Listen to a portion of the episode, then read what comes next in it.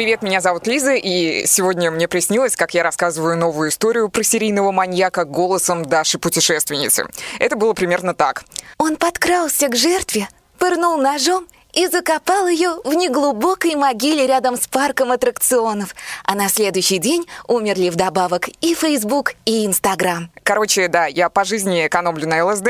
Кирилл, как ты думаешь, такие сны могут э, сниться нормальным людям? Мне кажется... А ты не принимаешь антидепрессанты?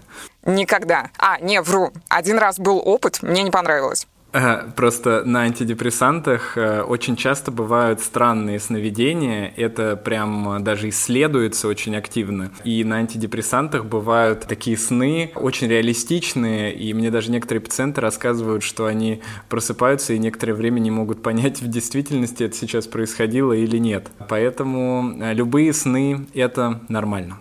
Я даже не помню конкретно, какие препараты я принимала. И сейчас я расскажу кое-что стыдное. Наверное, я бы не решилась, если бы до меня это не сделала стендап-комик Юлия Ахмедова. Дело в том, что во время приема, точнее после приема даже, в течение полугода у меня, как и у Юли, было молозиво. Ну, то есть меня можно было доить, в принципе. У меня шло молоко из груди. Э, повторять подобный experience нет ни малейшего желания.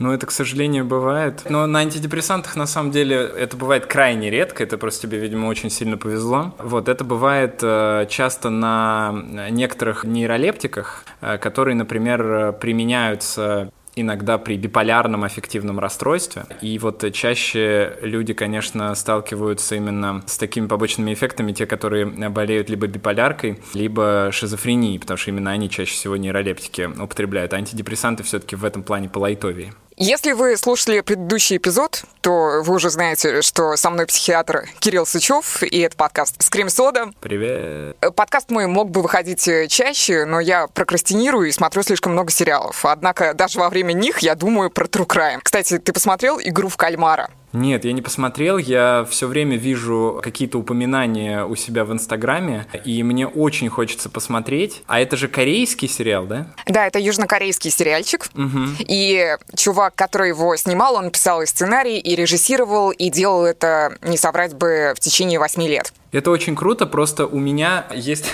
некоторая одна такая проблема в семье, семейная проблема. А, заключается она в том, что у меня супруга... У тебя есть дети?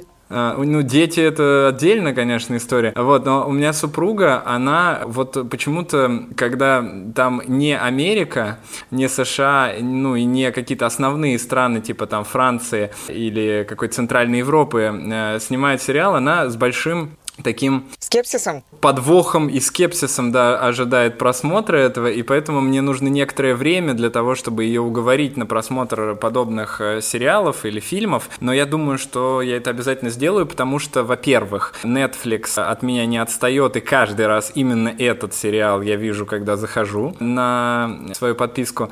Э, и э, также вот в Инстаграме постоянно вижу. Ну Бэт Комедиан его обострал я с ним абсолютно не согласна. Мне кажется это гениальный сериал, и там на самом-то деле нет южнокорейского вайба, даже если... Угу. Особенно если ты смотришь э, в озвучке английской, американской тогда все ок вообще. Для тех, кто еще не знаком с игрой в кальмара, расскажу немного в чем суть. Там южнокорейские бедняки, которые по уши в долгах, на необитаемый остров их э, привозят, и там им приходится убивать друг друга ради огромного денежного приза, который не только их долги покроет, но и вообще обеспечит безбедную жизнь. И я смотрела при этом и думала, а что если бы на месте участников игры в кальмара оказались известные преступники? Как тебе идея? Нет, я вот э, не могу так. Э, вот, э, прости, пожалуйста, Лиза. Для меня преступники, они все равно как-то вот остаются как будто бы людьми, и мне кажется, это, конечно, какая-то профдеформация, не профдеформация, а деформация того, что мы живем в России, и когда говорят преступники, я очень часто вспоминаю каких-то своих знакомых, которые сидят где-то просто так по каким-то политическим статьям, и мне кажется, если бы от России собирали такую команду, то именно политические заключенные бы были отправлены нашим государством. О, нет, я имела в виду именно маньяков, отбитых. Ну, таких, наверное, было бы это, конечно, интересно. Сочувствовать, мне кажется, им вряд ли кто-то будет. И я не помню еще истории о том, чтобы серийники хотели прикончить себе подобных. Ну, вот прям так, четко. А какой у них? У них же должен быть какой-то тогда стимул. Это же что будет? Скорее всего, что они будут э, потом... Кто-то из них выйдет на свободу, может? Да, смертную казнь отменят. Как вариант. Mm, ну да. Ну а в природе, в принципе, есть же ситуации, когда хищники едят э, хищников. Или паразиты убивают паразитов. Это называется сверхпаразитизм, а тут у нас будет сверхманьячизм Банзи против Чикатило. Но мне кажется, в обществе это, конечно, шоу пользовалось бы спросом. Да, я думаю, что режиссер игры в кальмара вряд ли ко мне прислушается и сделает второй сезон об этом. Ну и слава богу, ну и к счастью. Я вообще хотела спросить про выбор жертвы таким образом. По моим субъективным впечатлениям от всего, что я прочитала и посмотрела, мне кажется, что выбор жертвы у маньяков всегда связан либо с сексуальной фиксацией, либо с обидой, либо и с тем, и с другим. Я думаю, что ну, сексуальность в целом имеет очень большое значение, потому что, по крайней мере, если, наверное, статистически брать такие известные какие-то случаи, то большая часть из них, она так или иначе связана с каким-то, с какой-то сексуальностью, с сексуализированностью какой-то этих преступлений. А то, что касается обиды, я думаю, что здесь не то чтобы обида, здесь э, какие-то такие глубинные переживания, я думаю, имеют место быть. Если это, конечно, не просто как какая-то психопатия, да, ну, психопатия сейчас, конечно, неправильно говорить э, с точки зрения науки, какое-то тяжелое личностное расстройство людей, которых мы могли бы назвать психопатами. Не любое, конечно, личностное расстройство, далеко, естественно, это люди, которых можно назвать психопатами. Но если это человек такого рода, то, скорее всего, там может вообще ничего не иметь э, значения, ему просто нравится причинять боль э, каким-то другим людям, например. Но я думаю, что есть большая э, каста маньяков и убийц, которые совершают это на почве каких-то, наоборот, очень сильных эмоций, которые они испытывают по отношению к каким-то определенным людям, которые могут, например, чем-то им напоминать их родителей, к примеру. Или просто есть какая-то, да, обида на на общество, которое чем-то им не угодило. Сейчас будет последнее лирическое отступление и заодно оправдание моего отсутствия. Я дело в том, что пытаюсь уже давно сделать большой выпуск про кладбище с вашими реальными историями, с реальными героями. Ну, помимо того, что, естественно, будет подборочка кейсов на заданный хэштег. Э, так что, если вы любите ходить на похороны незнакомых людей, когда-нибудь влюблялись на кладбище и стали свидетелями странных событий, произошедших там, то я жду голосовухи в Telegram-бот. Ссылку на него, кстати, можно найти в описании канала подкаста Scream Soda, на который тоже вы можете подписаться в телеге. И сразу же вопрос для Кирилла про кладбище. Ты никогда не думал о том, каким способом хотел бы быть похоронен? Да, я Честно говоря, я раньше э, смеялся и всегда говорил, что просто можете меня выкинуть, в принципе, куда-нибудь. Но если так серьезно говорить, то для меня это большого значения не имеет. Я как э, человек абсолютно на 100% атеист, э, и для меня существование какой-то там какого-то потустороннего мира и каких-то загробных жизней — это что-то просто фантастика какая-то. И поэтому для меня это как-то не имеет большого значения, но, наверное, мне бы не очень хотелось, чтобы меня куда-то закапывали, мое тело, и вот это вот все. По мне, кремация, конечно, как-то поблагороднее выглядит. Угу. А я года два, наверное, назад прочитала про биоурны. Слышала о таком? Биоурны? Нет, не слышал. В них э, прах смешивают с почвой, там, удобрениями, семенами растений, и в итоге ты становишься типа елочкой, например, и вокруг тебя водят хороводы там твои потомки. Слушай, интересно. Прикольно. Мне нравится еще в Канаде, вот, например, популярная штука, это делают э, не памятники, а ты можешь выкупить лавочку в парке, и на ней маленькая такая будет табличка, где будет, ну, там, написано твое имя, и твои родственники могут приходить в замечательный парк, сидеть на этой лавочке и тебя вспоминать. Мне кажется, классно. Да, это очень мило. Вот так мы обсуждаем кладбище. На самом деле, я верю в реинкарнацию, практически неистово. И глядя на новорожденных, ну вот только что вышедших из утробы, младенчиков, мне кажется, они такие же сморщенные, как старички. Ну, точно это пасхалка к тому, что угу. жизнь не кончается. Смерти нет, есть только реинкарнация. Прикольно. Так вот, мы подошли к самой сути. Убийцы, о котором я сегодня вам расскажу, тоже был свой сад с функцией кладбища. Или кладбище с функцией сада. Поехали.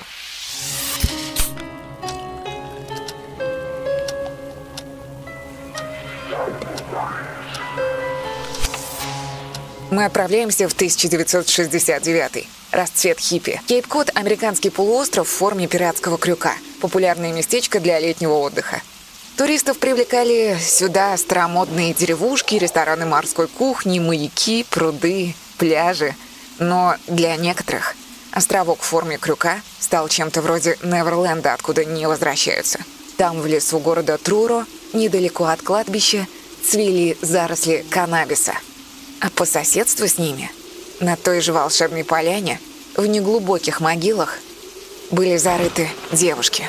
На их останках, на останках их расчлененных тел, полицейские заметили следы от укусов.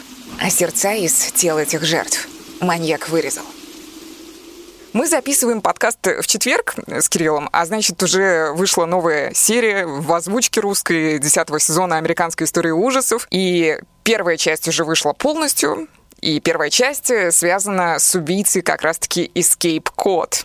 Я это не из своей головы взяла, об этом говорили еще год назад, а сейчас его историю называют главным вдохновением нового сезона американской истории ужасов. Я поэтому Кирилла подготовила и попросила посмотреть хотя бы пилотный эпизод. Да, Кирилл? Как тебе? Да, я посмотрел, мне очень понравилось. Во-первых, очень понравилось, э, первое, на что я обратил внимание, это цветовая гамма. Вот я когда вижу какую-то такую очень красивую картинку именно вот по цветокоррекции, я прям вдохновляюсь еще больше. И, конечно, если вы посмотрите первую серию, скорее всего, вам очень захочется посмотреть вторую, потому что я сегодня посмотрел первую, и я думаю, что вторую я посмотрю уже сегодня тоже. Да, это не южнокорейская история ужасов, поэтому жена не будет против. А ты вообще с антологией АИУ знаком или нет? Я смотрел девятый сезон. Как раз-таки про маньяков. Да, да, да, да, да. Угу. Пилотный эпизод десятого называется «Мыс страха». На внешнем мысе полуострова Кейп-Кот расположены две провинции – Труро и Провинстаун. И в окрестностях этих городов в конце 60-х и происходили убийства, о которых сегодня пойдет речь. В десятом сезоне «Американской истории ужасов» главный герой – это писатель Гарднер, и он с семьей переезжает в Провинстаун, город рыбаков и художников. Не успевают они нормально вещички разложить, как на них нападает какой какой-то бледный мужик, похожий на Носферату, на какого-то странного вампира. Но полиция при этом утверждает, что это никакой не вампир, а наркоман, и у них просто особенные в Провинстауне спиды, поэтому некоторые после них человеческий вид теряют. При этом главный герой читает новости, в которых пишет о том, что недавно в Труро зарезали семью. Естественно, у него возникает подозрение. Но это такая затравочка, которая, в принципе, не делает каких-то масштабных спойлеров. Так вот, Труро и Провинстаун — это города, которые, в принципе, ассоциируются для трукраймеров с плотником, наркоманом, дилером, который, как и персонаж Фина Уитрока в американской истории ужасов, тоже напишет роман об убийствах, но уже о своих собственных, и отбывая срок в тюрьме. Его имя — Тони Коста. Ну, ты уже, наверное, понял, что тема первой части нового сезона истории ужасов — это вампиризм и наркота. Да-да-да, конечно. Но создатели АИЛа, они просто взяли, наверное, сам вайп, саму атмосферу истории Тони Коста. Как таковых спойлеров я сейчас рассказываю его историю, не дам к сериалу. Тем не менее, так же, как и персонажи American Horror Story, он жестко сидел на таблах и жаждой крови. К слову, у него было несколько прозвищ. Чоп-Чоп, потому что он быстро расправлялся с трупами. Казанова из Кейп-Кода, наверное, потому что всеми его жертвами были девушки, и со многими из них он спал, но преимущественно, как я поняла, уже после их смерти. И кликух, которая встречается чаще всех остальных, вампир из Кейп-Кода ибо на телах были следы от укусов, как вы помните. И я уже ловлю себя на мысли, что, возможно, Кирилл считает, будто я ему всегда теперь буду рассказывать про вампиров. Да-да-да, я как раз э, перед э, началом думал, что если ты сказала мне, чтобы я посмотрел эту серию именно этого сезона, э, значит, опять будут вампиры. Вот. Видимо, я ассоциируюсь у тебя с вампирами. На самом деле нет. На самом деле я решила, естественно, хайпануть, сделать эпизод на актуальную тему, потому что для True Crime сообщества, мне кажется, сериал «Американская история ужасов» ну, является одним из самых желанных. И я думаю, что всем сейчас будет интересно послушать, э, чем вдохновлялся Райан Мерфи и Брэд Фелчик. Чит-код э, к любому человеку легче подобрать, зная подробности его детства, поэтому мы с них всегда и начинаем, в принципе. Антон Чарльз Коста родился в 1944 году в Кембридже, в штате Массачусетс, и в 1945-м его отец ударяется головой о коралловый риф и погибает героем Второй мировой но перед этим успевает спасти сослуживца, перед тем, как он погибает, и поэтому о подвиге отца пишут в газете, вырезку из нее Коста долгое время даже хранил и хвастался, уже будучи взрослым. Но куда интереснее, мне кажется, другой факт про его отца. Дело в том, что он его тезка, его отца тоже звали Антон Коста, единственное отличие — это вторые имена. Не знаю, вот как у американцев, но у нас вроде есть пунктик насчет имен родственников, потому что мне даже мама всегда говорит, нельзя называть детей в честь кого-то из родни, а то есть риск повторить их судьбу. Это как эм, такое самосбывающееся пророчество, конечно же. Есть такое, такое понятие прям э, в психологии. Это когда человеку что-то навязывается, например, или у него есть э, какие-то определенные убеждения на тему чего-то, и он постепенно, ну так, не совсем осознанно начинает это все реализовывать. И это действительно бывает интересно, но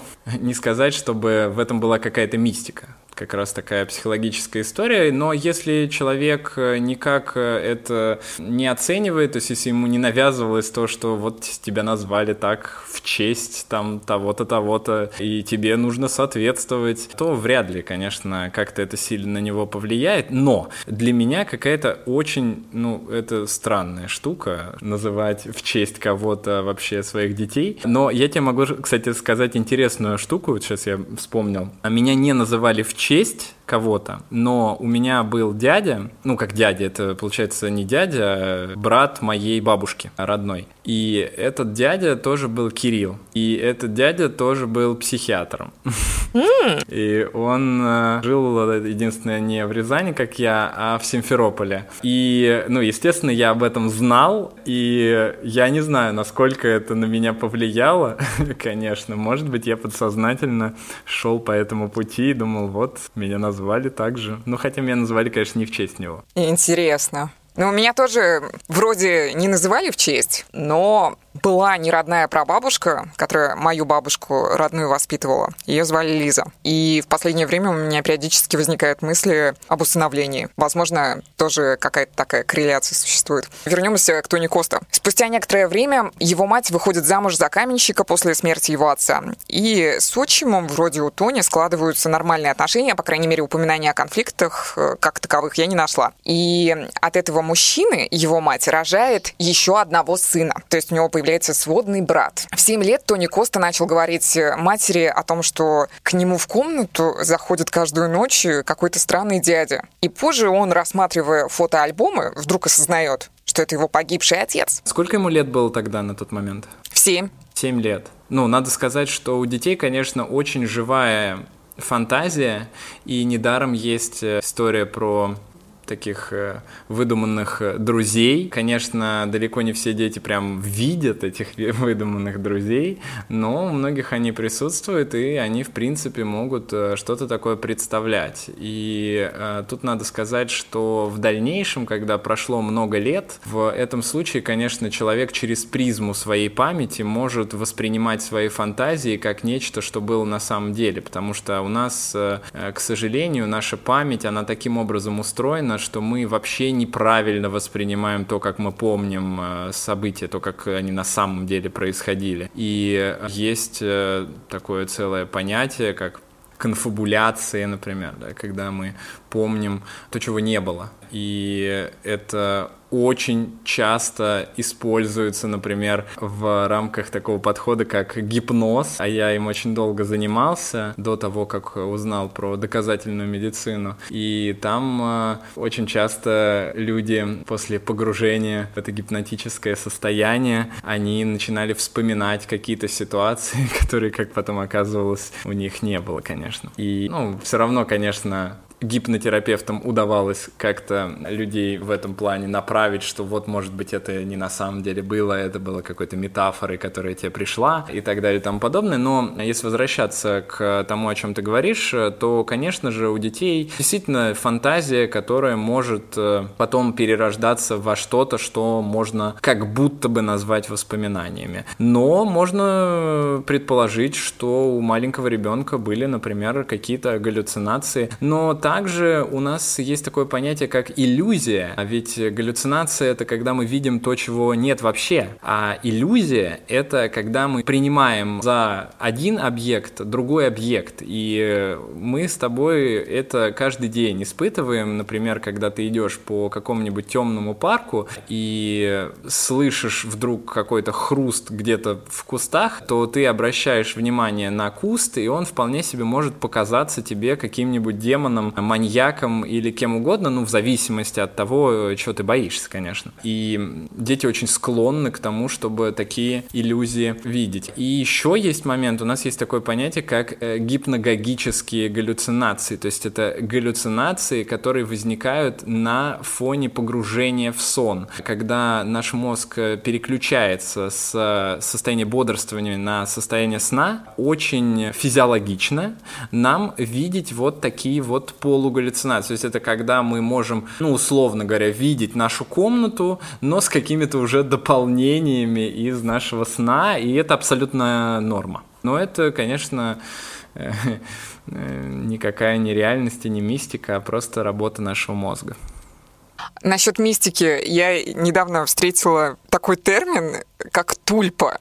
Это э, мракобесие или оно реально имеет место быть в мире психологии в каком-то формате? Тульпа. Мне кажется, что это что-то такое, скорее, про паранормальные какие-то явления, мистику, потому что я, честно говоря, в психологии такого не встречал никогда. Ну, там говорится о том, что на грани шизофрении человек придумывает себе какого-нибудь воображаемого друга, и что отчасти это связано с психологией. Ну да ладно. Значит, это New Age, не будем это использовать. А от гипноза ты в итоге, я правильно поняла, отказался? Да. Ну, то есть это тоже у нас мракобесие. Ну, я бы не сказал, что это прям мракобесие, но просто с чем бы сравнить? Ну, смотри, знаешь, я бы с чем сравнил, наверное, есть такой препарат, называется он финибут, слышал наверняка. А, и это вот препарат, э, который ну, явно имеет какое-то воздействие на организм. И он много кому там может помочь от чего-то.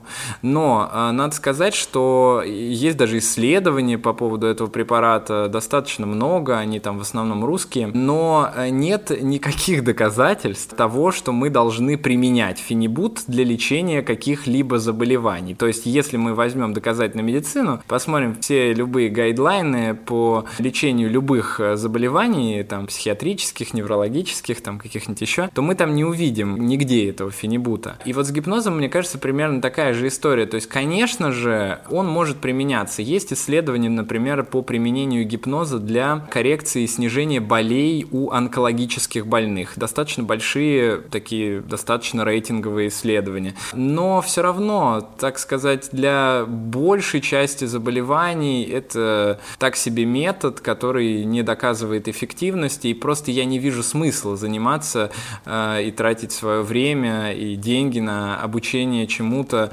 что мне, конечно, может пригодиться, но не очень. Вернемся к биографии Тони. Никогда ему не говорили «нет», мать всегда его баловала и никогда его не наказывали. Вот, Кирилл, ты как относишься к такому формату воспитания? Ну, наказывать детей смысла нет, конечно, никакого, но отказывать детям, конечно, надо. Ну, наказание это бессмысленно просто, на мой взгляд, потому что это ни к чему не приводит. Он же не делал ничего ужасного, ребенок наверняка, да? Вот, то есть он... Нет, ну, я не знаю, возможно, сейчас в истории дальше выяснится, что он там кошек, наверное, изнасиловал или еще что-нибудь. Ой. Я угадал, да? Нет, он же не Панин. Вот, но э, суть, да, суть э, в том, что э, в большинстве случаев дети, конечно, не делают ничего ужасного, и это ужасно просто, ну, для нас, типа, ну вот он нарисовал там на стене, или там вот он сказал что-нибудь матом. На самом деле, конечно, смысла в наказаниях детей я не вижу никакого, но то, что говорить нет ребенку надо обязательно, это очень важно, потому что в будущем ребенок, представляешь, придет в реальную жизнь, в школу, например, и до этого ему никто не говорил нет, а здесь вдруг появится огромное количество людей, которые скажут ему нет, и он просто запутается в том, где его границы психологические, а где границы других людей, ему просто будет очень сложно социализироваться. Ну да, потому что разрыв шаблона такой жесткий. Он э, был довольно умным мальчиком и в 13 лет начал помогать своему отчиму с бизнесом. Например, э, деловая приписка лежала на нем. И Тони вообще, в принципе, считал себя интеллектуалом, пописывал стишки. На мой субъективный взгляд, уже будучи во взрослом таком своем воплощении, он даже внешне, если ему сбрить усы, смахивал на поэта Алина Гинзберга, э, который битником был и тусил с Джеком Керуаком. Ну и если Райан Мерфи решил бы реально снимать про Тони Косту, вот конкретно, чисто его байопик. Мне кажется, он взял бы Закри Куинта на роль актера, который играл маньяка во втором сезоне «Американской истории ужасов», потому что они внешне на некоторых фотках, ну, прям один в один похожи чертами лица. И вернемся как раз-таки к американской истории ужасов. Десятый сезон начинается с того, как по дороге в Провинстаун, если ты помнишь, дочка Гарднеров считает мертвых животных, которых они встречают на трассе. Да, это очень стильно выглядит, конечно. Стильно? Но вот этот момент, э, ну, мне показалось э, максимально стильным э, вот эти кадры с кем кто там, барсук какой-то лежал или что-то такое, там они прям... Барсука не помню, оленя помню. Олень в конце, да, очень красиво сделано. И когда я начала готовиться к подкасту, мне показалось, что вот этот момент — это еще одна отсылка к Тони Коста. Потому что Тони с детства проявлял интерес к таксидермии. Его прям чизбургером не корми, дай чучело оленя сделать. И в период его отрочества на районе как раз-таки пропадали домашние питомцы, в основном кошки. Типичные детские увлечения будущего убийцы. Ничего нового. Я почти угадал, получается. Не, ну не скажи. Таксидермия для меня лично не стоит на одном месте с зоофилией, потому что последнее намного противнее и ужаснее. А само существование таксидермии, если не брать в расчет убийства, ну что такого? Ну, ты делаешь из трупа животного выставочный экспонат. Ну и ну, что-то странное в этом точно есть, да. Ну, если ребенок этим занимается, или даже подросток, это напрягает. А, кстати, если взрослый человек. Рога оленя висят какие-нибудь, да, там. Морда оленя над входом. Слушай, я вообще вот к этому вот э, то, что касается животных, охоты, таксидермии, для меня это вот какое-то прям очень странное увлечение. Э, может быть, просто я, я такой человек еще, наверное, просто, знаешь, мне жалко очень вообще животных. Я как-то, когда в фильме смотришь, ну, ты такой, типа, прикольно. Ну, выглядит, да, вот это вот все там они вот нарисовали, красивая картинка, море, океан, дорога, мертвый барсук. Кайф. Классно. А когда ты представляешь, что в реальности кто-то идет на охоту, ведь едет, тратит деньги, покупает какую-то лицензию, ружье, чтобы убить бедного этого оленя, потом сделать из него чучело, или там съесть, я не знаю, ест, ну, едят они его. Ну, это, я не знаю, ну, это как-то как будто бы какой-то другой век, как будто бы вот из 21 века человек отправляется куда-то вот в другой. Ну, можно же сходить в, там куда-нибудь э, в пятерочку и купить. Подозреваю, что ты веган? Ну нет, я не веган, а, но я, если вот, а я так полагаю, к этому все идет, появится большое количество еды, которая будет э, совпадать по там каким-то своим вкусовым качествам и самое главное по э, набору необходимых веществ веществ э, и не будет являться мертвым животным, то я, конечно, с удовольствием перейду. Ну, я мало ем на самом деле мясо, но я люблю морепродукты. Вот отдать должное, конечно, без креветочек не представляю свою жизнь. Еще один э, темный факт из детства Тони Косты. По словам его же, по его же словам, в 12 лет э, Тони якобы изнасиловал старшеклассник. Что-то у многих убийц, по их словам, случались изнасилования. Я уж не знаю, насколько это правдивая история.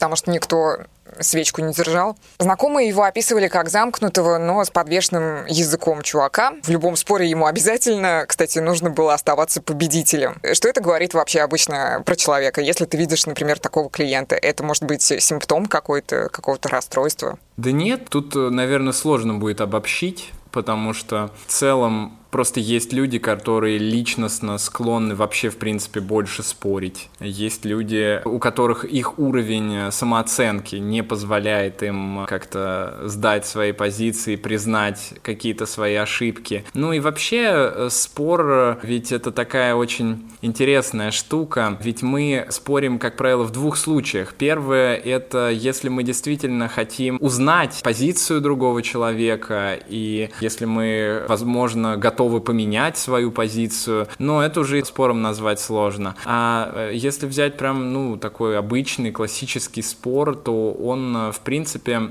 есть такое даже исследование, которое показывает, что когда а, люди спорят, а спорят они, как правило, ну, о каких-то ценностях, да, которые связаны с ними, то человек, э, который находится в этом споре, он э, ощущает себя так же, а его организм проявляет себя так же, как при физической опасности. Поэтому, в принципе, э, люди не очень склонны признавать свои ошибки, а уж тем более, когда это происходит прямо внутри спора, чтобы кто-то признал, что он не прав, я, честно говоря, таких людей даже, наверное, особо и не встречал. Ну, ты просто не приходил на «Пусть говорят», да? Ну, наверное, наверное, я не приходил, да.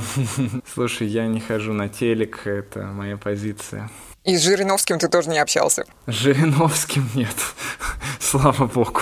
В детстве Тони Коста пытался задушить свою соседку. Ну, как в детстве, когда ему было 16 лет. Он ворвался в квартиру девчонки, встал над ее кроватью, уже хотел начать душить, но она заорала, Тони испугался и убежал. Я вроде раньше говорила, что Коста был умным мальчиком, но через три дня после того, как он сбежал из ее квартиры, слабоумие и отвага заставили Тони пойти до конца. Он уже почти доделал покушение на убийство и спускал по лестнице эту бедную девочку-соседку, но, к счастью, другие люди его спалили и вызвали полицию. По итогу он получил в общей сложности 4 года условно за это нападение, и его семья была вынуждена переехать в уже знакомый нам по американской истории ужасов Провинстаун. Сейчас вот Провинстаун настоящий, не сериальный, известен в первую очередь как гей-столица США.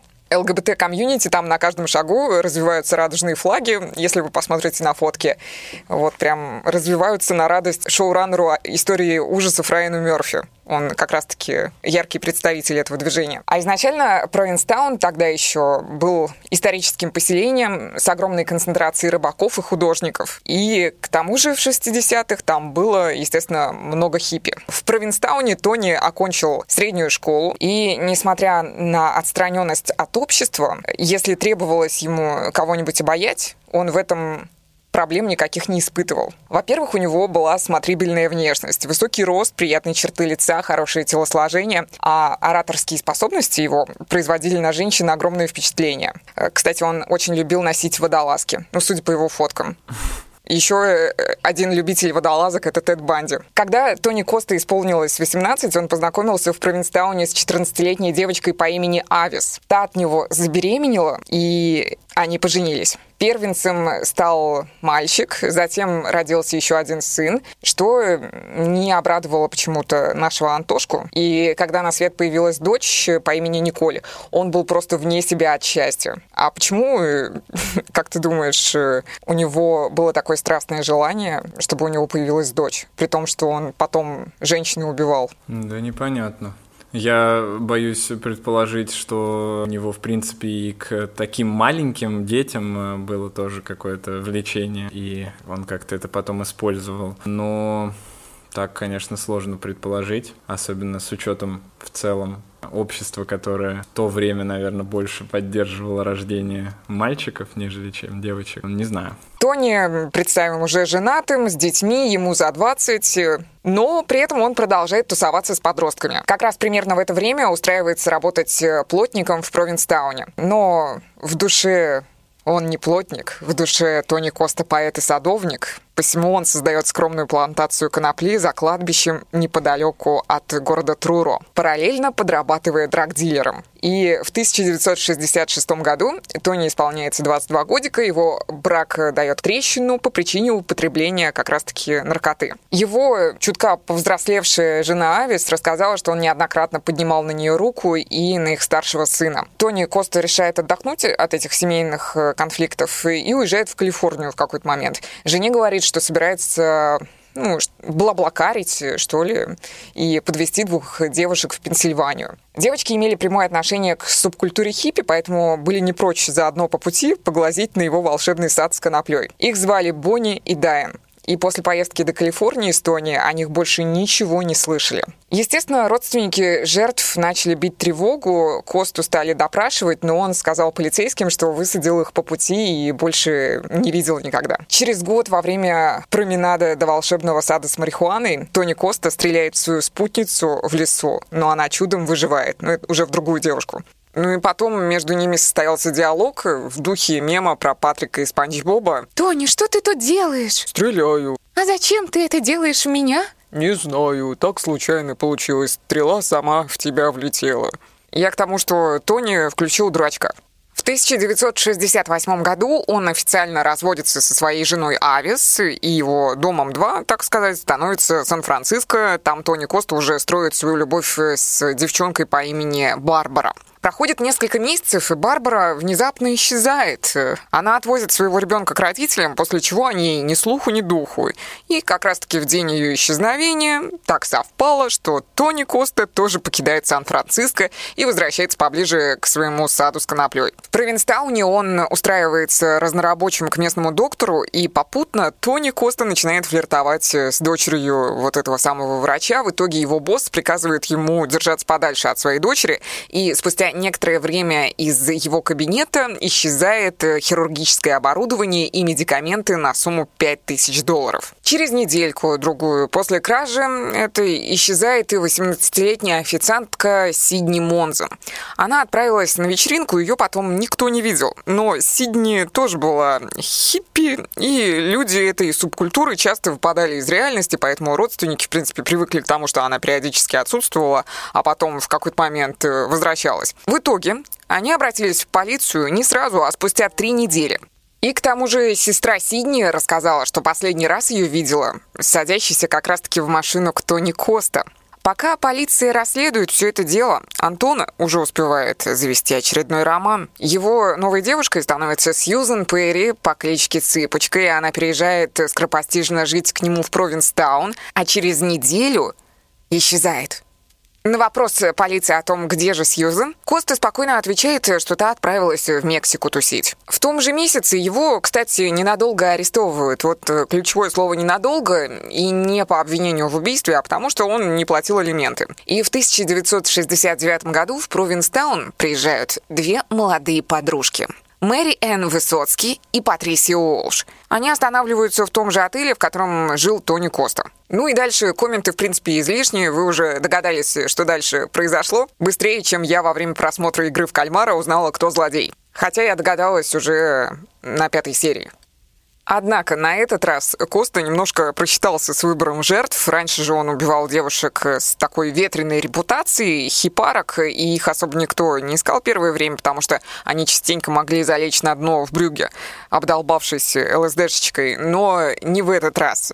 Дело в том, что Высоцкий была студенткой, а Уолш работала учительницей начальных классов. От них подобного никто не ожидал, поэтому близкие сразу активизировались, сразу же забили тревогу. Сначала автомобиль Патрисию Уолш заметили неподалеку с садом Тони Коста, где он выращивал коноплю. Ну а сам Тони тем временем кинулся в бега как раз-таки на тачке своей жертвы. Кстати, небольшая ремарка из того, что я прочитала в его дневниковых тюремных записях, точнее, в его произведении «Воскрешение», где он там много напридумывал, но, тем не менее, рефлексия, мне кажется, у него была отчасти искренней. В общем, судя по этому тексту именно на Патрисию Уолш Тони Коста и положил глаз, то есть он в первую очередь флиртовал с ней. Через несколько дней после того, как заметили автомобиль, Полицейские пошли в лес погулять и обнаружили наконец-то расчлененное тело его бывшей сначала, которую он ласково называл цыпочкой, той самой Сьюзен Перри, переехавшей ради него в Провинстаун. Ну а через месяц были найдены трупы Уолш и Высоцки. Тела были расчленены, и сердца в них отсутствовали. Вот, кстати, насчет этого момента с вырезанным из тел сердцем. Что ты можешь сказать, Кирилл? А что он потом с ними делал-то, с этими сердцами? Ну, я в подробностях не знаю, что он с ними делал. Ну, просто они отсутствовали, и все. Угу. Просто он их извлекал из тел, и все. Может быть, он ел их? Кстати, была такая теория у следствия, но потом эксперименты проводили, и я читала, по крайней мере, что отбраковали вот эту вот историю с каннибализмом. Угу, интересно. Нет, ну, естественно, что у него были какие-то серьезные отклонения, если он столько убивал людей. И, э, естественно, то, что он вырезал сердца, наверное, нельзя это именно как-то, хочется сказать слово вычленить, но оно, ну, наверное, прекрасно подходит сюда. Нельзя это, это вычленить как нечто, что не вписывается в картину. Мне кажется, что, ну, э, наверное, у каждого маньяка какой-то есть э, свой фетиш. Мне кажется, что не у всех э, маньяков есть свой фетиш, а только у тех, кто более-менее интеллектуально развит. Ну, это моя теория. Ну, может быть, я ошибаюсь. Ну, я думаю, что э, тут же все-таки, наверное, вряд ли нужно обладать большим интеллектом, чтобы расчленить тело и вынуть сердце. Я думаю, что здесь просто, ну, какие-то дополнительные могли быть э, у него переживания, может быть, по этому поводу, по поводу именно сердец, э, может быть, для него это вот почему-то было очень важно. Я имею в виду, что обычно у творческих людей есть какая-то склонность к поиску символов, Поэтому мне кажется, что, в принципе, убийц же делят на, грубо говоря, тупых и умных. Вот, есть два типа. Я не знал. Я читала эту классификацию где-то в книге то ли «Сексуальные маньяки». По-моему, да, «Сексуальные маньяки» далеко не самый тупой и талантливый, но все-таки монстр Тони Коста был посажен в тюрьму, ему дали пожизненное, правда, за убийство всего трех последних девушек. И Тони предпринимал активные попытки оправдаться, даже написал якобы документальный рассказ под названием «Воскрешение», очень пафосным, который я уже упоминала. В нем он спихнул вину на своего выдуманного друга Карла. Типа они с девочками принимали ЛСД вчетвером, после чего приятель Карл прикончил дам, потому что не поделил с ними очередную дозу наркоты. Тем временем сам Тони Коста участвовал типа только в расчленении и захоронении, потому что Карл испугал его тем, мол, они оба окажутся за решеткой в случае чего. Если вы слушали эпизод про Луку Маньота, который называется «Злой синемафил», то вы уже провели, наверное, параллели с Мэнни. С Мэнни, которого Маньота также придумывал себе в оправдание. Возможно, если у маньяка творческое хобби в виде кино или чтения, то он во время допросов придумает что-нибудь эдакое. И пока он отбывал срок в тюрьме, известный писатель Курт Ванигут, э, ни одной книжки которого я не читала, кстати, но, возможно, как-нибудь потом, он переписывался с Костой, и у Курта сложилось впечатление, что Тони реально верил в собственную невиновность. Мэйби он верил в нее настолько сильно, что совершил потом самоубийство в тюрьме. Хотя есть теория, что сокамерники его просто прикончили. Возвращаемся к Курту Ванигуту. Его дочка Эдит задолго до всех его преступлений, преступлений Тони Косты, была с ним знакома, с убийцей до того, как все вскрылось. И Коста даже применял к ней свой традиционный пикап-подкат, типа «Хочешь, я покажу тебе свой сад волшебный в лесу, детка?» Но Эдит, к счастью, отказалась, ее пронесло. Между прочим, Эдит э, Ванигут по профессии художник, она рисует женщин в таком стиле каких-нибудь э, древнегреческих богинь с младенцами, ну или без младенцев, вписывая дам в современные интерьерчики. Они пылесосят, кошеварят, но при этом домохозяйки у нее голые, и все это отдает немножко рождением Венеры Боттичелли. Я к тому, что персонаж Сары Полсон в десятом сезоне неспроста картины рисует. В Провинстауне постоянно тусили художники. Эдит Ванигут э, тому подтверждение. И что можно почитать э, про Тони Коста? Если у вас э, все хорошо с английским языком, то на Амазоне есть книга Лео Дамара, называется «В его саду». И что посвежее и посенсационнее, я, конечно, понимаю, что Тони Коста не похож на Мэри Поппинс, однако он в каком-то смысле ею был. В 2021 году в этом вышла книга под названием «Няня, двоеточие, мое лето с серийным убийцей». Она основана на воспоминаниях детства некой Лизы Родман. Когда ей было 7 лет, она с матерью и сестрой переехала в Провинстаун. Мать устроилась работать в мотеле, в котором как раз-таки был Тони Коста. Лиза Родман и ее сестра были по большей части предоставлены сами себе, потому что их мать еще и бухала, ко всему прочему. Беспризорницами их было не назвать, но мать оставляла девчонок кому придется. Кто на глаза попадется, а на глаза попадался ее коллега Тони Кост периодически.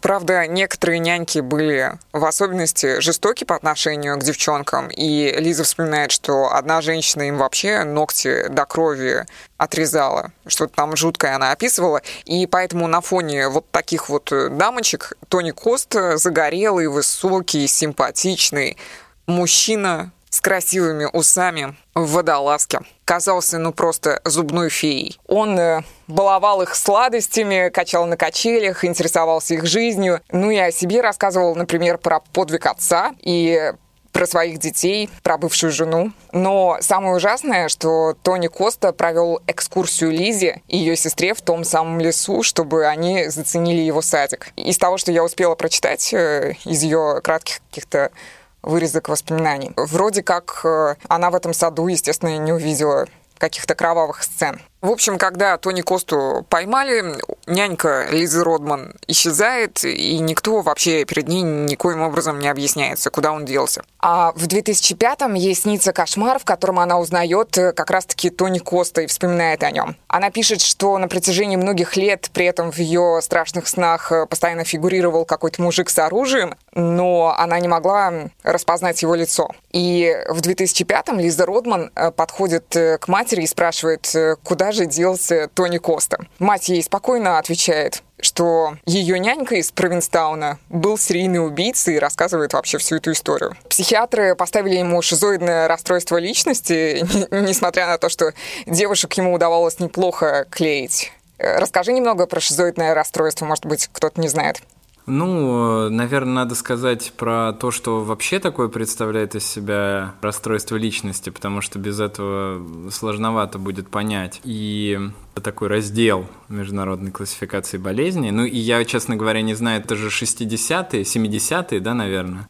Да, 69-й. 69-й. И там, конечно, была другая классификация болезней. Я, честно говоря, затрудняюсь сказать, что там было в тот момент. Но если на данный момент, то это раздел, который включает такие состояния, которые имеют э, тенденцию к тому, чтобы быть устойчивыми и не являются острыми состояниями. Ну, то есть, если у нас есть шизофрения, например, то, как правило, она начинается там лет в 20, э, и она начинается остро. То есть, человек вот э, жил-жил, и вдруг увидел галлюцинацию или услышал галлюцинацию, или там у него начался психоз. То же самое касается депрессивных расстройств, то же самое касается биполярного аффективного расстройства. А личностные расстройства — это когда у человека расстройство как будто бы всю жизнь было. То есть у него спрашиваешь, вот бывало по-другому, чтобы ты себя чувствовал? И человек говорит, да нет, как-то вот я всегда так, как будто бы всегда таким был. И очень важный момент, что очень устойчивые эти расстройства. То есть они как будто бы являются характеристикой, ну, самого этого человека. То есть э, стиль его жизни, отношение к себе, отношение к другим людям. И рассматриваются они как, ну, там, результат э, влияния различных факторов, но и в том числе какого-то социального опыта. То есть надо сказать, что расстройство личности — это не только лишь э, генетика там и физиология, но это также, конечно, и какие-то социальные факторы. И поэтому вот если там действительно было изнасилование, да, в каком-то раннем достаточно возрасте, то оно вполне себе могло повлечь за собой собой, в том числе вот и что-то подобное. Ну и у нас есть э, разделение на такие специфические расстройства личности, то есть, ну их там несколько, самые, наверное, известные из них, которые все знают, это пограничное расстройство личности. И надо сказать, что сейчас э, все, кроме пограничного расстройства личности, другие расстройства этого спектра, они немножечко меняются. И в новой классификации болезней, которой мы будем пользоваться в 2022 году и дальше, там уже не будет особенно специфических этих расстройств личности, кроме вот как раз пограничного. Вот. И теперь, ну, надо сказать, э, что из себя представляют эти специфические расстройства, и дальше перейдем к шизоидному. Во-первых, э, это должно быть все-таки отличие от среднестатистического поведения. И у человека должно быть такое вот явно странноватое какое-то поведение, которое вызывает, ну, как минимум, интерес у других людей. Но, конечно же, очень важна культурная составляющая, и в какой-то культуре человек с шизоидным расстройством личности очень хорошо впишется и будет себя чувствовать достаточно неплохо. Я боюсь задеть чьи-то чувства, но, наверное, женщинам с Востока такое расстройство будет только на руку, потому что шизоидное расстройство, насколько я знаю, это про то, что ты стоишь в сторонке и не отсвечиваешь, особо не возникаешь, как ты смиренно себя ведешь. Ну, отчасти, но не, не совсем, наверное, так. Можно, наверное, в принципе, плюс-минус так сказать. Второй момент, который тоже важно отметить, что это постоянно аномальный стиль поведения. То есть он, он вот, ну, прям вот все время, он не меняется. То есть нет такого, что один день человек аномально себя ведет, а другой день нет, как, например, при вот биполярном расстройстве. Важный момент, что это всегда, как я сказал, проявляется в детстве или уж там э, в подростковом возрасте уж точно. Ну и, конечно, человеку должно быть дискомфортно комфортно в этом состоянии, но это может быть не всегда очевидно, и действительно человек может и не очень критично к этому ко всему относиться. Но если сказать прям конкретно про шизоидное расстройство, то здесь, э, ну, во-первых, это то, что мало что человеку доставляет удовольствие, или иногда вообще ничего ему не доставляет удовольствия. Второй момент э, — это то, что у него неспособность проявлять э, какие-то свои чувства, особенно теплые чувства, такие какие-то нежные по отношению к другим людям, но также и яркие негативные эмоции тоже хреново проявляются, типа гнева, например. Вот. Также у него достаточно слабая ответная какая-то реакция на э, похвалу, на критику, то есть ему все наплевать, там, что про него говорят, он э, живет в своем таком небольшом мире. Очень важный момент, э, что это такое, это называется в психиатрии эмоциональная холодность, то есть, наверное, можно это назвать простым языком, такая некая отчужденность как будто бы человека, то есть он вроде с нами в компании, но он где-то там сам с собой немножечко витает э, в облаках. Следующий момент э, это, вот, э, кстати, что достаточно не подходит, наверное, под описание этого человека, это очень незначительный интерес к, сексуальным контактам. То есть очень редко человек с шизоидным расстройством склонен к тому, чтобы испытывать какое-то влечение. И, конечно же, такие люди склонны к этим вот фантазиям, они живут э, внутри этих фантазий и там себя чувствуют часто гораздо лучше, нежели чем в реальном мире. Ну и... А что ты имеешь в виду э, под фантазиями?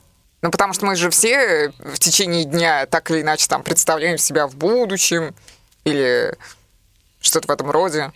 Нет, э, я имею в виду, что этот человек, который он в принципе больше смотрит э, внутрь себя, нежели чем э, куда-то снаружи. То есть он может находиться вот так же в компании, например, каких-то людей, он не обязательно должен быть социофобом там и не вообще не общаться ни с кем и не находиться в компании, но он очень отстранен то есть он где-то внутри себя, он в своих мыслях постоянно. Но и э, смотри, я вот сейчас все это рассказываю, но, э, естественно, сейчас будет много людей, которые, как всегда, после моих монологов, моих постов, сторис, э, находят у себя каждое заболевание, о котором я говорю. Надо сказать, что для того, чтобы поставить человеку шизоидное расстройство, все-таки надо, чтобы было достаточно много из этих факторов, из этих симптомов. Ну и очень важно, что человек любит, конечно, находиться находиться один такой. То есть он любит работать один, он любит э, развлекаться один и, и так далее. Ну и как у большинства расстройств личности, такие люди не чутко относятся к каким-то социальным нормам, границам других людей, каким-то условностям, правилам. Для них это не очень важно. Шизоидный человек, он,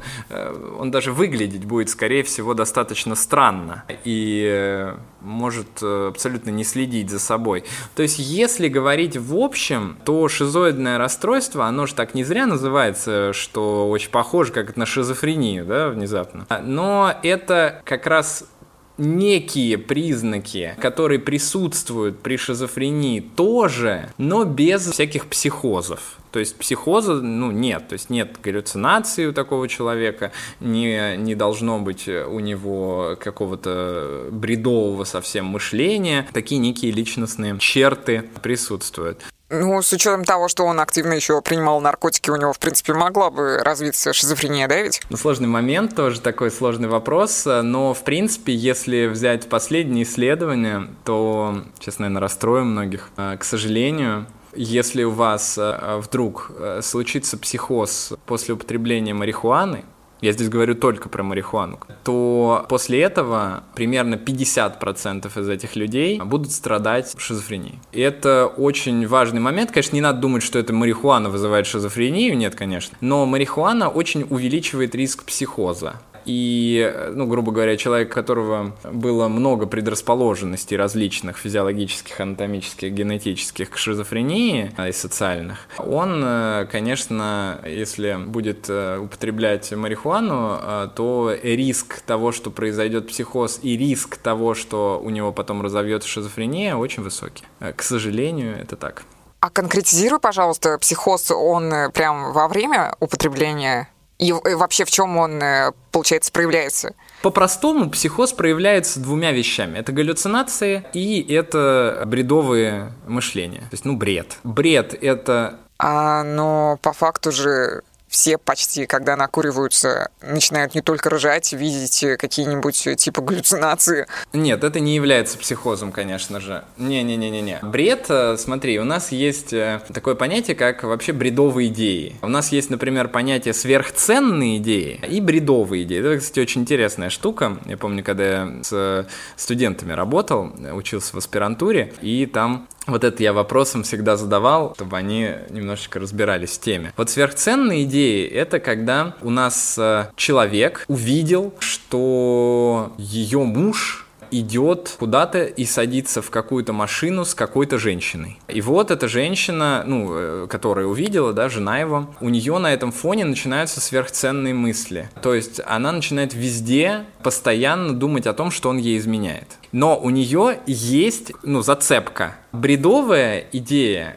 это если никакой машины не было, а, вообще ничего не было, и она просто начинает э, думать только об этом, заниматься только этим, и вся ее жизнь крутится вокруг того, что вокруг переживания о том, что ей изменяет ее муж. Вот э, это, собственно, бредовые идеи, когда жизнь человека превращается в что-то, что крутится вокруг одной идеи. За мной следит ФСБ, актуалочка такая, да, наверное, а, для России. Ну, ладно, там за мной следит Путин, например, э, возьмем так, и мне изменяет э, мой партнер, или, не знаю, я умру в 27, ну, неважно. То есть, в общем, есть какая-то вот такая идея, которая ничем не подкреплена, которая, ну, не знаю, может быть, э, подкреплена там словами гадалки какой-нибудь или еще чего-то. И человек всю свою жизнь строит вокруг вот этой идеи. Это называется фабула бредовая. И, собственно, это второй вот вариант, э,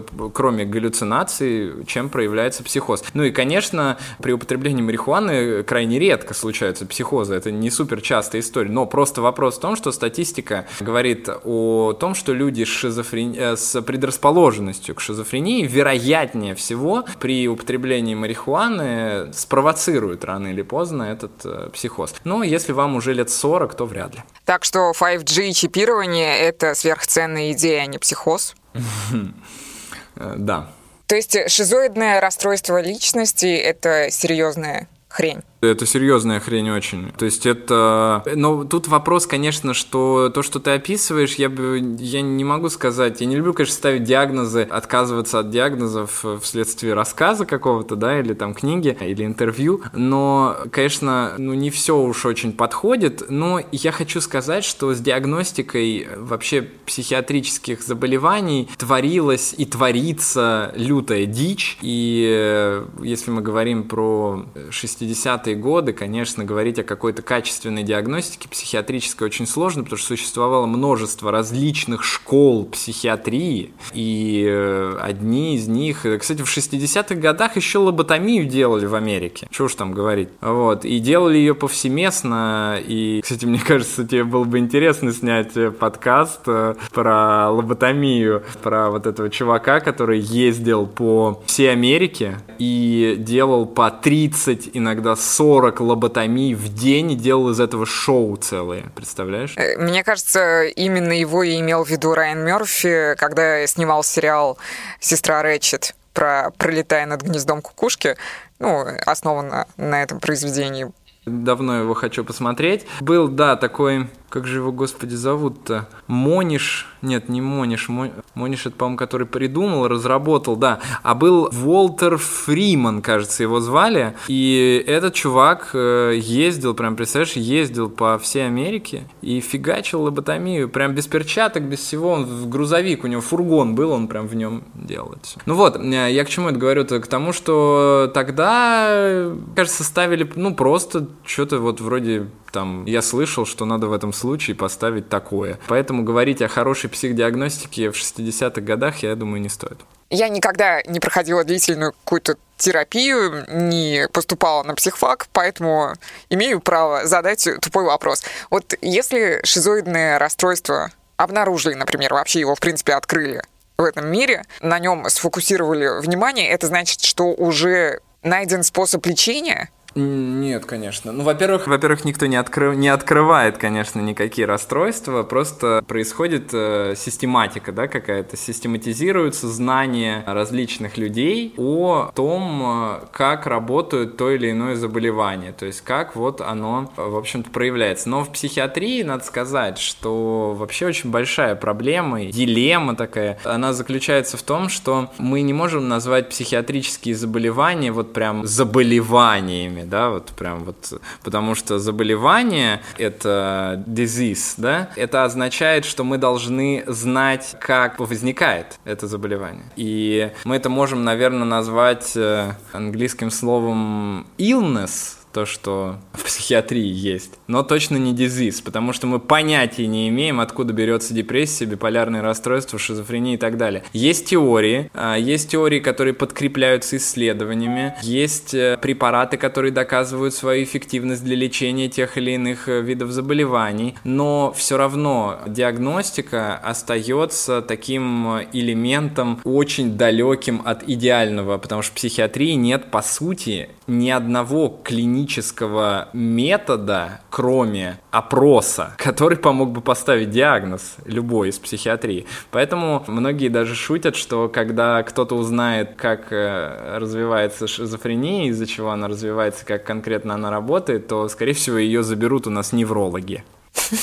Ну так-то да, логично. А шизоидное расстройство личности на 2021 год, э, оно имеет опыт э, эффективной терапии? Ну, вообще личностные расстройства, они медикаментозно особо не лечатся, потому что это, как я сказал, такое стойкое очень состояние, и, э, как правило, если мы и лечим такого человека медикаментозно, то лечим мы либо какие-то сопутствующие заболевания, которые очень часто бывают при расстройствах личности, либо мы лечим какие-то определенные симптомы, которые мы так или иначе можем скорректировать фармотерапией. Но у нас есть варианты психотерапии, которые достаточно достаточно хорошо работают. И в основном это направление когнитивно-поведенческой терапии. У нас есть, например, там направление диалектической терапии. Она, конечно, в основном используется для пограничного расстройства личности, а так как это ну, такое самое исследованное, одно из самых часто встречающихся расстройств, но в том числе и другие расстройства личности тоже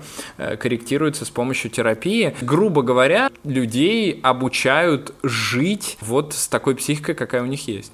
один из симптомов ты озвучивал шизоидного расстройства, то, что обладателю его вообще, в принципе, ему насрать, э, что о нем говорят и что ему говорят. Ну и мне кажется, об этом многие бы мечтали, потому что многие парятся из-за того, что о них думают. Но такой человек, э, он и на похвалу не реагирует. То есть для него отсутствие, оно вряд ли является каким-то, вряд ли ощущается каким-то чем-то хорошим. Бонусом.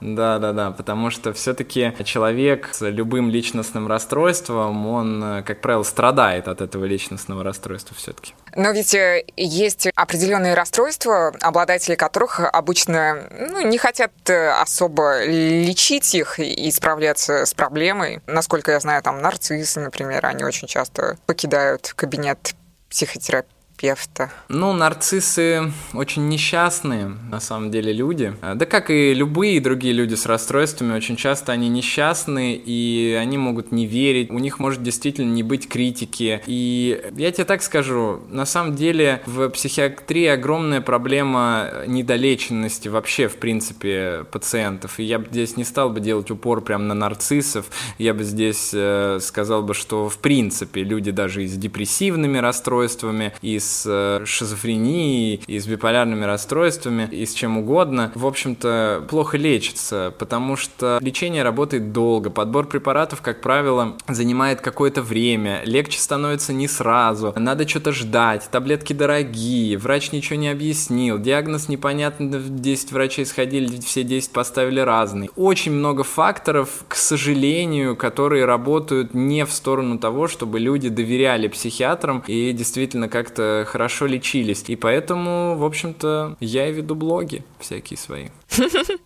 Ну, ты имеешь в виду недолеченность с точки зрения не пропил до конца курс э, таблов? Ну, например, да, или начал ходить на терапию и через два сеанса ушел потому что ожидал, что как-то будет там что-то вдруг волшебная, внезапная таблетка, а там такого оказалось, что нет. Насчет Тони Кост продолжаем. Некоторые психоаналитики еще считали, что насилуя и расчленяя, он таким образом разыгрывал инцест и убийство матери. Из-за того, что она предала якобы его, вступив в повторный брак и родив еще одного сына. Ну, то есть его отец умер, и она нашла себе нового мужика. Но мне, мне нравятся психоаналитики, обожаю психоаналитиков. Они всегда, всегда найдут ответ на любой вопрос. Я, к сожалению, так не могу. Психоанализ – это очень неоднородная э, структура, и там э, крайне много всяких направлений. Там действительно есть даже направления, которые стараются проводить исследования и Вроде как эти исследования дают э, ну, некие такие неплохие результаты, но, конечно, вот опять же, сказать, что психоанализ на данный момент э, это специальность, которая ну, действительно доказала свою эффективность в экспериментах, ну, пока сложно. Да, буквально вчера я записывал подкаст э, свой с девушкой Полиной Тур. Она психолог, такой достаточно известный в Инстаграме и, в принципе, в МГУ она работает. И она больше просто меня общается с э, людьми из сообщества. Я немножечко такой изгой. И она мне объяснить пыталась, э, что там с психоанализом э, и насколько там есть доказательные направления. Ну,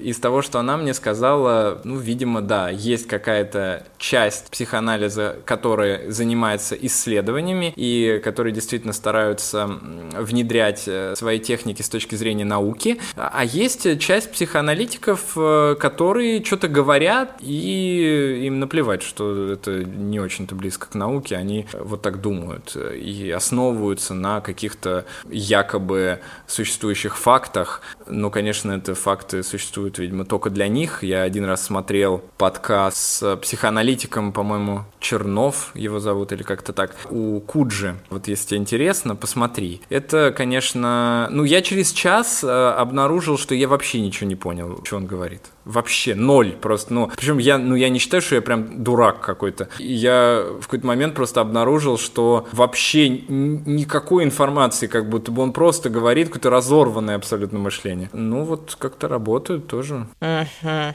Что-то не могу найти. Наверное, у него фамилия не Чернов психиатр. Не, может быть, ну ты напиши Куджи э, подкаст. Э... Угу.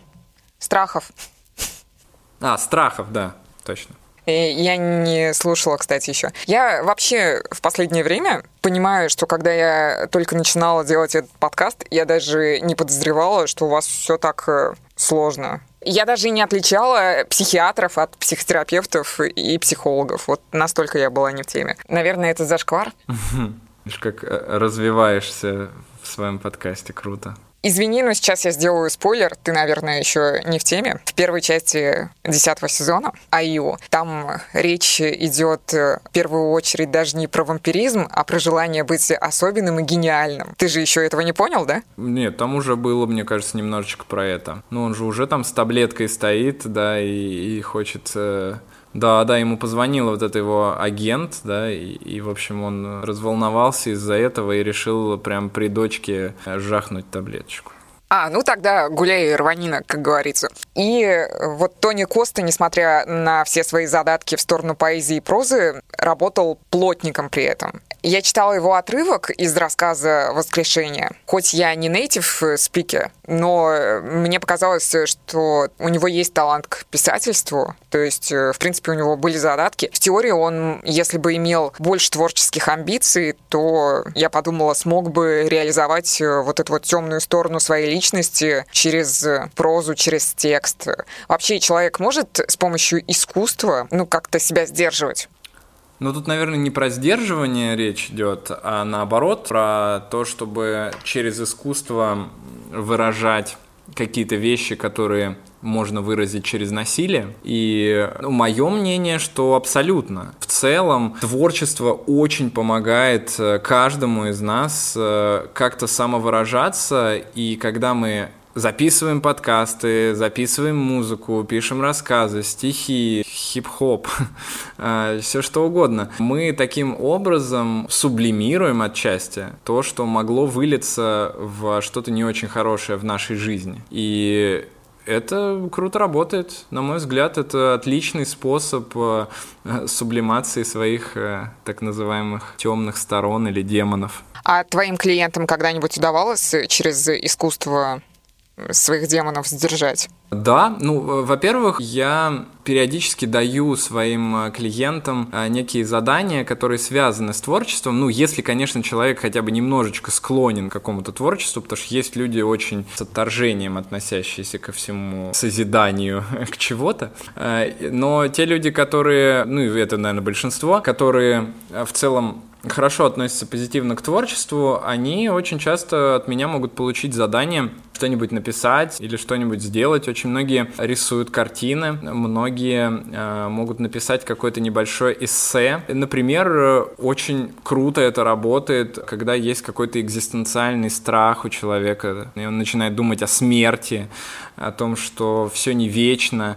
Э, я обычно человеку предлагаю написать какой-то эссе, какой-то небольшой рассказик э, об этих своих страхах, о том, что именно человек боится, о том, э, как он этого боится.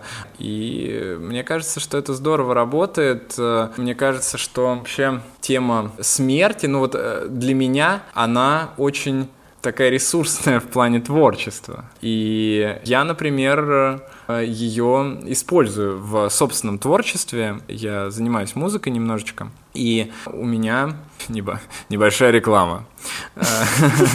Ты пишешь рэп? Э, да, ну, типа того, да, немного. Ну, не совсем рэп, это, конечно, сложно назвать рэпом. Это скорее такой хардкор с речитативами. Вот, это тяжелая музыка достаточно. И вот, и я, ну, я всю жизнь этим занимаюсь. Это не то, что я сейчас там, э, типа, начал этим заниматься. То есть это я там лет с 12, наверное, мы собрали первую группу, и я этим занимаюсь. Но э, к чему я веду? К тому, что это очень помогает замечательно. Творчество дает возможность тебе высказаться, причем это не обязательно писать что-то стихи там, да, ты же можешь играть на гитаре или там что-то еще делать, о чем-то еще играть, и это помогает тебе вот немножечко систематизировать, что в тебе происходит. Когда ты чего-то боишься, например, или когда у тебя есть какое-то неприятное влечение, или даже приятное влечение, ты, э, выливая его в музыку, ну, немножечко сублимируешь и успокаиваешься. Ну, и мне кажется, что, например, самый простой пример — это все песни про несчастную любовь, э, потому что, на мой взгляд, это отличный способ пережить несчастную любовь. Подожди, ну, несчастная любовь — это вообще фигня по сравнению с реально неприятными влечениями из разряда педофилии, например. Конечно, конечно, абсолютно. Но здесь, конечно, сложно говорить, в каком творчестве может себя реализовать человек э, со стремлением к педофилии. Но в целом я могу предположить, э, что Майкл Джексон Ну, э, ну ладно. Заметьте, Неверленд уже второй раз за подкаст э, упоминается. Но в целом, да, я могу сказать, что наверняка творчество помогло многим людям немножечко в реальной жизни создать меньше насилия. Хотя, конечно, не всем это удается, и у кого-то, видимо, настолько сильное влечение к насилию, что э, никакая музычка или написание картин этого человека не спасет. Но я имею в виду, если брать в целом эту концепцию, то творчество, конечно же, очень хорошо помогает для э, коррекции э, каких-то своих вот этих вот тяжелых состояний. Угу. Я еще хотела спросить тебя, не думал ли ты когда-нибудь об открытии какого-нибудь э, диагноза? Слушай, я вообще, ну, я не человек науки, чтобы ты понимала. По какой причине я не считаю, э, что это то, чем мне интересно, во-первых, заниматься, потому что есть люди, которые прям любят науку, которые любят сидеть в лаборатории, которые любят статистику, любят все это изучать,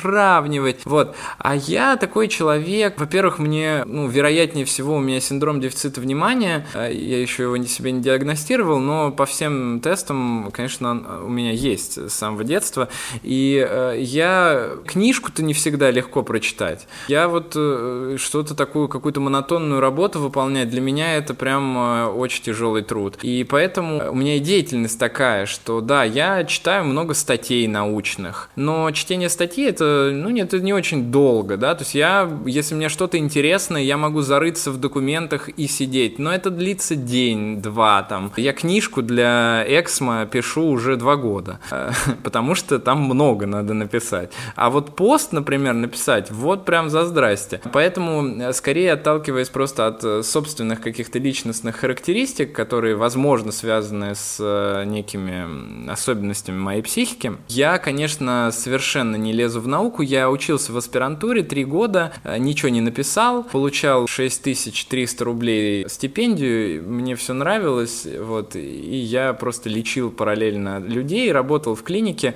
Я вот больше про это, я больше про то, чтобы воспользоваться знаниями людей, чтобы систематизировать эти знания и чтобы рассказать об этом другим людям и, может быть, кому-то этим помочь, а кому-то помочь э, тем, что я неплохо разбираюсь в том, как э, работают э, лекарства и могу хорошо достаточно поставить диагноз. То есть я просто нашел свое. А именно открытие диагнозов... Тут еще, понимаешь, как в психиатрии, вот я повторюсь, что тут открывать-то особо нечего. То есть тут скорее нужно открывать, как работают процессы в головном мозге, которые приводят к тем или иным заболеваниям. А это очень трудоемкая работа, и в принципе в России это невозможно практически, потому что у нас, э, к сожалению, в науку деньги не вкладываются государственные, и большая часть людей, которые занимаются так или иначе наукой э, из моих знакомых, они занимаются этим на очень скудные суммы от э, каких-то донатчиков или от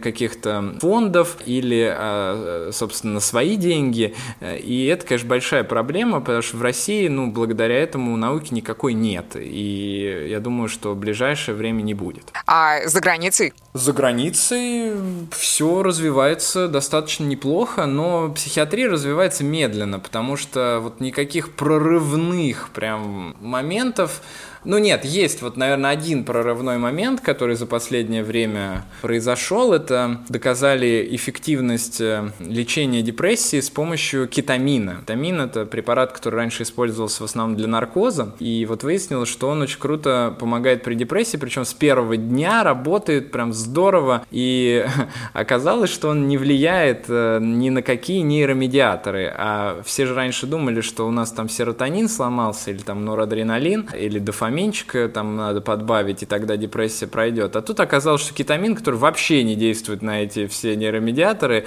отлично справляется с депрессией. И вот это подтверждает э, такую нейропластическую теорию депрессии, что депрессия немножечко с другим связана. Я все-таки задам этот э, тупой традиционный вопрос, но вдруг ты ответишь что-нибудь интересное. Оказавшись перед Тони Коста, что бы ты ему сказал? Надо готовиться к этому вопросу, мне кажется, в следующий раз, если ты меня пригласишь. Потому что что сказать? Я, я не знаю, что я сказал бы. Это, конечно... Но это сложный вопрос. Это же надо как, серьезно отвечать или нужен прикол какой-то, Лиз? Можно все сразу. Потому что без юмора тут, в принципе, тяжеловато воспринимать такие истории. Ну, серьезно точно ничего я не придумаю сейчас, потому что это, будет, наверное, странно. А, то, что касается юмора, я бы, наверное, спросил, э, ну, там, типа, шмаль-то вообще забористая была в садике.